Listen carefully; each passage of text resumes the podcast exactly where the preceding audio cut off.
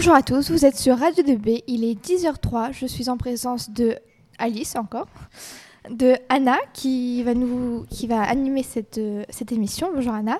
Bonjour. Et de Monsieur Coutel, notre cher CPE. Bonjour Monsieur Coutel. Bonjour. Et bien maintenant Ana, je te laisse l'antenne. Merci. Avant tout, Monsieur Coutel, qu'est-ce qu'un CPE ?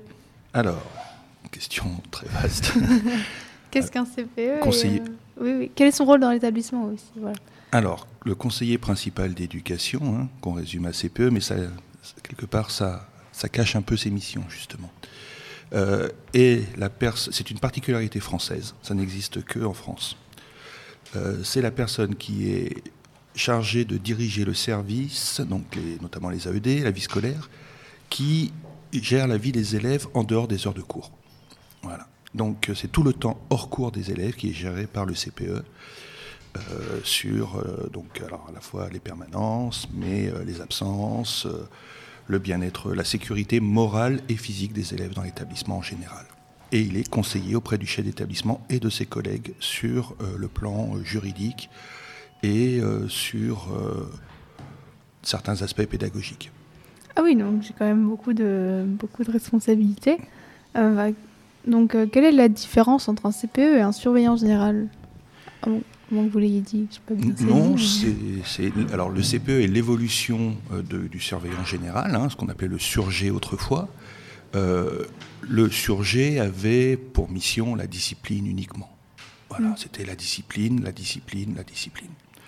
Le CPE, alors bien sûr, beaucoup d'élèves vont vous dire que ça reste la discipline, et c'est vrai, mais pas que. Ils passent beaucoup de temps aussi avec les élèves sur des animations, sur la formation des délégués, la formation à la citoyenneté notamment, qui est très importante pour nous. Il va travailler sur le bien-être en général des élèves, sur des aspects beaucoup plus larges que la discipline en tant que telle. Comment avez-vous fait pour devenir CPE ? Alors, il y a un concours, le même concours que pour les enseignants, un CAPES à passer. Moi, j'ai commencé par plusieurs années comme contractuel, donc c'est-à-dire que je n'avais pas le concours, mais que j'ai été recruté au niveau de diplôme et entretien de motivation. Après, chez moi, c'est une vocation assez tardive. Qu'avez-vous fait avant de vous engager Quel est votre background ? Justement, je me suis engagé. À la fac, je me suis rendu compte que je ne voulais pas être enseignant.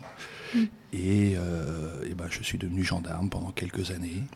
Et puis après, j'ai voulu retourner vers les jeunes. Disons que le déclic, ça a été qu'en gendarmerie, je me suis rendu compte que les jeunes que j'emmenais en prison venaient toujours des mêmes milieux. Alors, je ne parle pas forcément de milieux sociaux, mais je parle de mêmes difficultés familiales, il y avait plein de points communs entre eux. Et à chaque fois, je me disais, mais c'est trop tard pour agir. C'est plus maintenant qu'il faut agir. Parce que là, on les punit de quelque chose qu'ils ne peuvent pas comprendre qu'ils ont mal fait. Et c'est là que j'ai réalisé à quel point tout se jouait avant. Et avant, c'est maintenant, c'est là le lycée ou le collège. J'imagine donc que vous ne regrettez pas d'avoir changé de branche et de faire ce que vous faites maintenant. J'adore mon métier. Non, j'adore. Ça se sent que vous êtes très, très impliqué. Et vous avez déjà répondu à la question pourquoi devenir CPE. Alors, j'ai répondu à titre personnel. Oui, c'est vrai. Mais c'est vrai que j'apprécie de pouvoir le dire aussi pour mes collègues. Je n'ai jusqu'à aujourd'hui jamais rencontré de CPE qui était là par hasard. C'est assez rare chez les enseignants, mais chez les CPE, il y a toujours une vocation profonde. Après, il y a différentes façons de l'exprimer.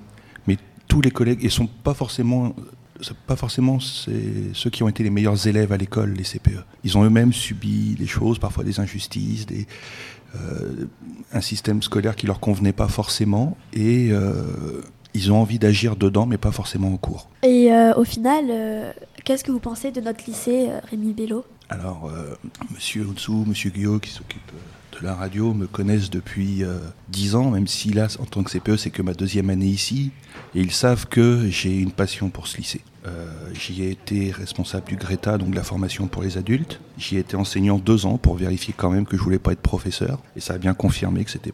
J'aimais bien ça, mais que c'est pas ce que je préfère. Et j'y suis revenu comme CPE. Et j'adore ce lycée. Il a une âme particulière. On n'a pas de grands méchants dans ce lycée. On n'a pas d'élèves désagréables. On a quelques élèves un peu plus difficiles que d'autres, comme dans beaucoup d'autres endroits. Et puis, des élèves qui ont des vécus aussi différents. Et puis, c'est bien qu'il y ait une diversité d'élèves, que ce ne soit pas tous des élèves, on va dire, qui rentrent dans la norme scolaire. Ça nous montre une diversité. Mais ce lycée, il a une âme d'humanité que j'aime énormément. Je me disais récemment que, puisque j'ai demandé, donc je pars l'année prochaine, je me disais que, où que j'exerce plus tard, je serai rassuré sur l'avenir de notre jeunesse parce que je sais que ce lycée existe. Voilà. Et vraiment, j'aime cet établissement et j'aime les équipes qui s'y investissent. Et j'ai travaillé dans des lycées à la Ferté-Bernard ou pas très loin d'ici, il n'y a que 20 km. C'est pas le même état d'esprit. J'aime vraiment le lycée Rémi Belleau. Quelle matière vous enseignez avant de faire CPE, du coup ? L'histoire-géographie. Du coup, ça sent vraiment que vous donnez énormément à ce lycée. Et donc, et vous, au lycée, quand vous étiez élève, comment ça s'était passé d'ailleurs ? Il y a prescription. Je suis pas un très bon élève. Voilà, ça dépend. Histoire familiale compliquée, donc ça n'a pas forcément facilité des choses. Au lycée, je ne suis pas un très très bon élève, je suis un provocateur, mais jamais méchant, jamais manque de respect. Par contre, oui, j'aime bien la provocation. Et puis j'ai la chance entre guillemets, à 17 ans, on déménage et je quitte le lycée de centre-ville de Nantes pour un village de campagne de 200 habitants. Et je m'ennuie beaucoup. Et comme je m'ennuie, je travaille. Et comme je travaille, j'ai des bonnes notes. Et je finis premier de ma classe au bac. Donc, voilà. Félicitations. Merci. Mais je suis pas l'archétype. Ouais, je suis un élève rêveur, j'ai besoin de regarder par la fenêtre. Encore aujourd'hui, il arrive qu'on me reprenne parce que j'ai besoin de gribouiller en même temps que... Ça ne m'empêche pas d'être très attentif à une réunion, mais j'ai besoin de gribouiller. Mais ça ne passe pas forcément dans les canons. Tout à l'heure, vous disiez que vous changez d'établissement l'année prochaine. Vous avez une idée de comment ça va se passer, où est-ce que vous allez... J'ai une mutation certaine puisque je pars sur les Pays de la Loire. Puisque moi, j'habite dans les Pays de la Loire, donc je me rapproche un peu de chez moi. Après, je ne sais pas pour l'instant l'établissement. J'ai principalement demandé des collèges. Je suis plus à l'aise en collège. Alors... J'adore travailler avec les élèves au lycée, parce qu'il y a un niveau de réflexion évidemment qu'on n'a pas avec les collégiens. Il y a des problématiques qui sont déjà des problématiques d'adultes, donc qui sont aussi très intéressantes. Moi, ce qui ne me convient pas, c'est que le lycée est une structure plus grande, plus anonyme pour les adultes entre eux, plus normée, plus structurée. Au collège, l'équipe étant plus petite, c'est souvent un peu plus familial, souvent plus humain, à mon goût. Et il y a une grande différence, du coup, entre les élèves de collège, fin collège et début lycée. Est-ce que vous remarquez quand même une grande différence ? Oui, il y a une marche très importante. Les troisièmes sont les plus grands de leur collège, donc ils en sont le modèle. Les troisièmes... 2 mois après, quand ils arrivent au lycée, sont les secondes, donc les plus jeunes, et eux prennent pour modèle les plus grands dans ce qui se fait ou ce qui ne se fait pas. Donc forcément, les attitudes sont très différentes. Ça, c'est un point. Et puis, l'autre point, c'est le changement des élèves. Il y a moins de changements entre la seconde et la terminale dans ce que sont les élèves, pour moi, qu'entre la sixième et la troisième. La sixième, on quitte des enfants des primaires et on se retrouve avec des ados pré-adultes. Donc là, le changement sur le collège, là, il est extrêmement important. Et donc, revenons par rapport à Rémi Belleau. Est-ce que vous avez 2-3 anecdotes à propos de ce lycée ? Donc, vu que ça faisait une dizaine d'années où vous avez dit que vous y êtes. Alors, des anecdotes, j'en ai quelques-unes qui se racontent à un micro, j'en suis pas sûr. Il y a des choses qui nous font rire entre nous, qu'on dirait pas forcément en public, comme dans beaucoup de métiers. Les médecins racontent pas forcément ce qu'ils voient dans les blocs opératoires. Ou il y a une éthique et une discrétion qui s'imposent. Oui. Et est-ce que vous avez quelque chose à rajouter à propos de tout ça, votre parcours ou tout ce qu'on a abordé, non ?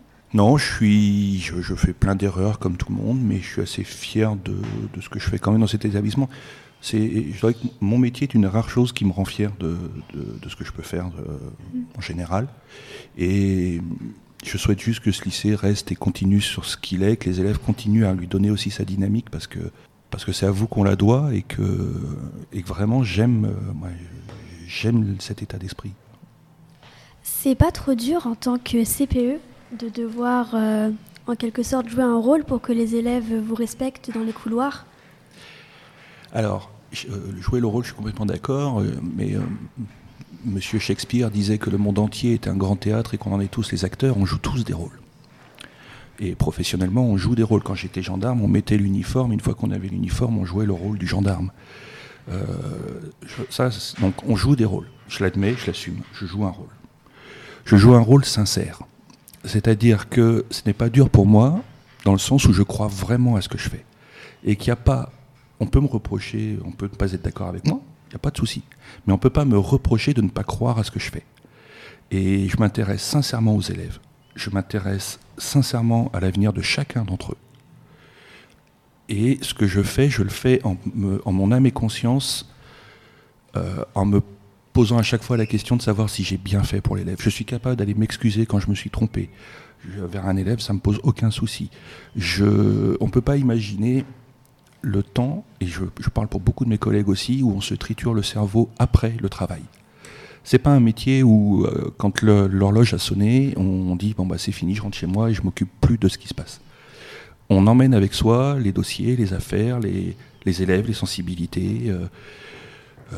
moi je pense très très souvent à tous mes élèves et donc c'est pas dur dans le sens où je pense vraiment que c'est nécessaire. Moi celui qui m'a guidé dans mes principes d'éducation, c'est mon papa qui était instituteur, qui est un grand monsieur qui était respecté pour toute sa réflexion sur le métier et qui m'a toujours dit bienveillante fermeté, donc j'y crois fortement. On a besoin de cadres, ça j'en suis certain. Je pense que le cadre protège les plus faibles et les plus fragiles. Que sinon c'est la loi de la jungle et que dans la loi de la jungle, c'est toujours les mêmes qui trinquent. Donc, et puis je pense, c'est même pas que je pense, c'est une réalité. Le lycée est une mini-société. Moi pour ma part, par exemple, je m'astreins en étant ancien membre des forces de l'ordre, en ayant appris le droit. Je base toute mon action sur le droit pour être légitime. Et le droit, c'est ce qui garantit, même s'il a ses imperfections, c'est ce qui garantit la sécurité des plus faibles dans la société. Et c'est vous préparer au monde qui existe dehors, parce qu'il sera normalement gouverné de la même manière, je l'espère. Est-ce que vous êtes triste de nous quitter l'année prochaine ? Alors, je ne peux pas partir de ce lycée sans avoir le cœur déchiré. Et j'ajoute une deuxième chose cette année, c'est-à-dire qu'il y a des élèves, notamment que j'ai vus déjà depuis 2 ans, et que j'aurais bien aimé continuer à voir grandir au moins jusqu'à la fin de leur lycée pour voir les évolutions. Donc oui, je pars avec beaucoup de tristesse, c'est pas un départ simple. Il faudra nous dire dans quel lycée vous allez, on ira faire des petites visites. Et êtes-vous d'accord pour aborder la question de la tenue ? Bien sûr, il n'y a pas de sujet tabou. Pensez-vous que le fait d'imposer une tenue au lycée soit vraiment légitime ou non ? Alors, c'est un sujet... C'est un peu vaste comme question. Non, c'est tout à fait correct, je trouve.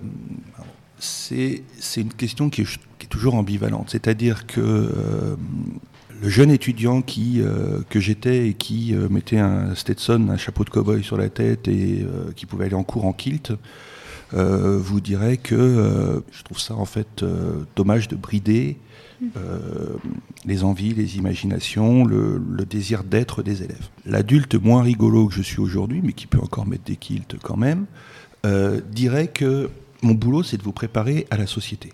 Que diriez-vous, vous, si, et vos parents, C'est un exemple que j'aime bien prendre. Que diriez-vous si le proviseur recevait les parents en short de plage et en marcel ? Ben voilà. Oui, c'est vrai que c'est pas très diplomatique. Ben voilà. Est-ce que vous prendriez au sérieux les parents ? Qu'est-ce que diraient vos parents s'il était en marcel quand ils arrivaient dans son bureau ? Eh ben, selon la tenue avec laquelle va vous recevoir le chirurgien qui doit vous opérer, selon la tenue que va arborer l'avocat qui va vous défendre, selon la tenue que va avoir le mécanicien qui va s'occuper de votre voiture, vous allez avoir un a priori. C'est dommage, c'est bien de les combattre. Je suis pour la diversité des vêtements. Dans ce lycée, il y a des élèves qui portent des garçons qui portent des robes ou des jupes. On leur a jamais rien dit. Ça ne me pose aucun souci, bien sûr. Mais il y a quand même ce qu'on appelle par contre des tenues décentes, des tenues adaptées. Alors que ces mêmes tenues, on ne les juge pas sur le fond. Ces tenues, qu'elles soient des tenues pour la plage, pour être avec des amis à l'extérieur, ça ne nous pose aucun problème. On ne juge pas la tenue. On juge sa compatibilité avec le lieu dans lequel elle est portée. Est-ce que j'irais faire de la mécanique en smoking ? Je ne pense pas. Et donc, oui, c'est la même question pour le port du crop top alors. Oui. On considère d'un commun accord, moi, j'applique la direction, mais j'applique ce que me demande la direction, mais je partage ses vues là-dessus. Le crop top n'est pas une tenue adaptée pour aller étudier, selon nous. Alors, encore une fois, ça dépend de ce qu'on appelle. Le problème, c'est toujours la notion de limite. En soi, le crop top ne pose pas de problème. Si, ça va vous paraître idiot ce que je dis, mais si vous avez 1 centimètre de ventre qui est visible, c'est une chose. Mais quand on finit par se retrouver avec des toutes petites brassières, voire comme l'année dernière, un haut de maillot de bain, constitué juste de 2 petits triangles de tissu, et qu'on me répond, c'est bien vendu comme un haut. C'est où est-ce qu'on met, nous, la limite ? Donc, il y a un moment, est-ce qu'on peut venir avec une règle et dire, là, on voit tant de ventre, là, on voit tant de ventre, là, ça fait brassière ? Donc, on essaye de trouver des arguments, quelque chose de générique plus simple. Mais j'ai repris cette année des garçons qui portaient des shorts, qui étaient des shorts de plage, qui donc n'ont pas leur place à l'établissement. On a repris des personnes qui viennent en tongs. Voilà. Non, c'est bien. Comme ça, tout le monde a les mêmes... les mêmes contraintes. Voilà, c'est ça. Et encore, je trouve que notre lycée n'est franchement pas très exigeant non plus, parce que comme vous l'avez dit, j'en vois plusieurs des filles qui viennent avec, où on voit un petit peu le ventre, mais vous dites rien, et c'est vraiment... l'abus que vous sanctionnez, et je trouve ça bien. Alors je vous remercie beaucoup de reconnaître qu'on essaye de faire un effort sans être justement trop autoritaire ou de tout mélanger. Je peux aussi comprendre qu'on ne soit pas d'accord avec nous. Encore une fois, moi, mon rêve quand je travaille avec des lycéens, c'est de ne plus avoir besoin de la punition, de la sanction. Je ne devrais avoir en face de moi que des adultes avec qui des jeunes adultes avec qui je peux avoir un échange comme on l'a aujourd'hui, mais aussi en privé, et qu'on soit dans la discussion, dans le respect mutuel. Tant qu'on est, j'ai toujours dit, j'essaierai toujours d'appliquer le fait que tant qu'on est dans le respect mutuel, donc c'est-à-dire des propos sans grossièreté et une argumentation à peu près étayée, on peut tout se dire, même en désaccord. J'ai déjà eu des échanges avec certaines... De vos camarades notamment, sur le sujet du crop top, où parfois on n'est même pas fini d'accord, mais elles m'ont dit au moins on sait que c'est pas arbitraire, on comprend qu'il y a une logique. Voilà. Ah oui, normalement j'ai une amie qui devait venir, mais elle a eu un petit empêchement.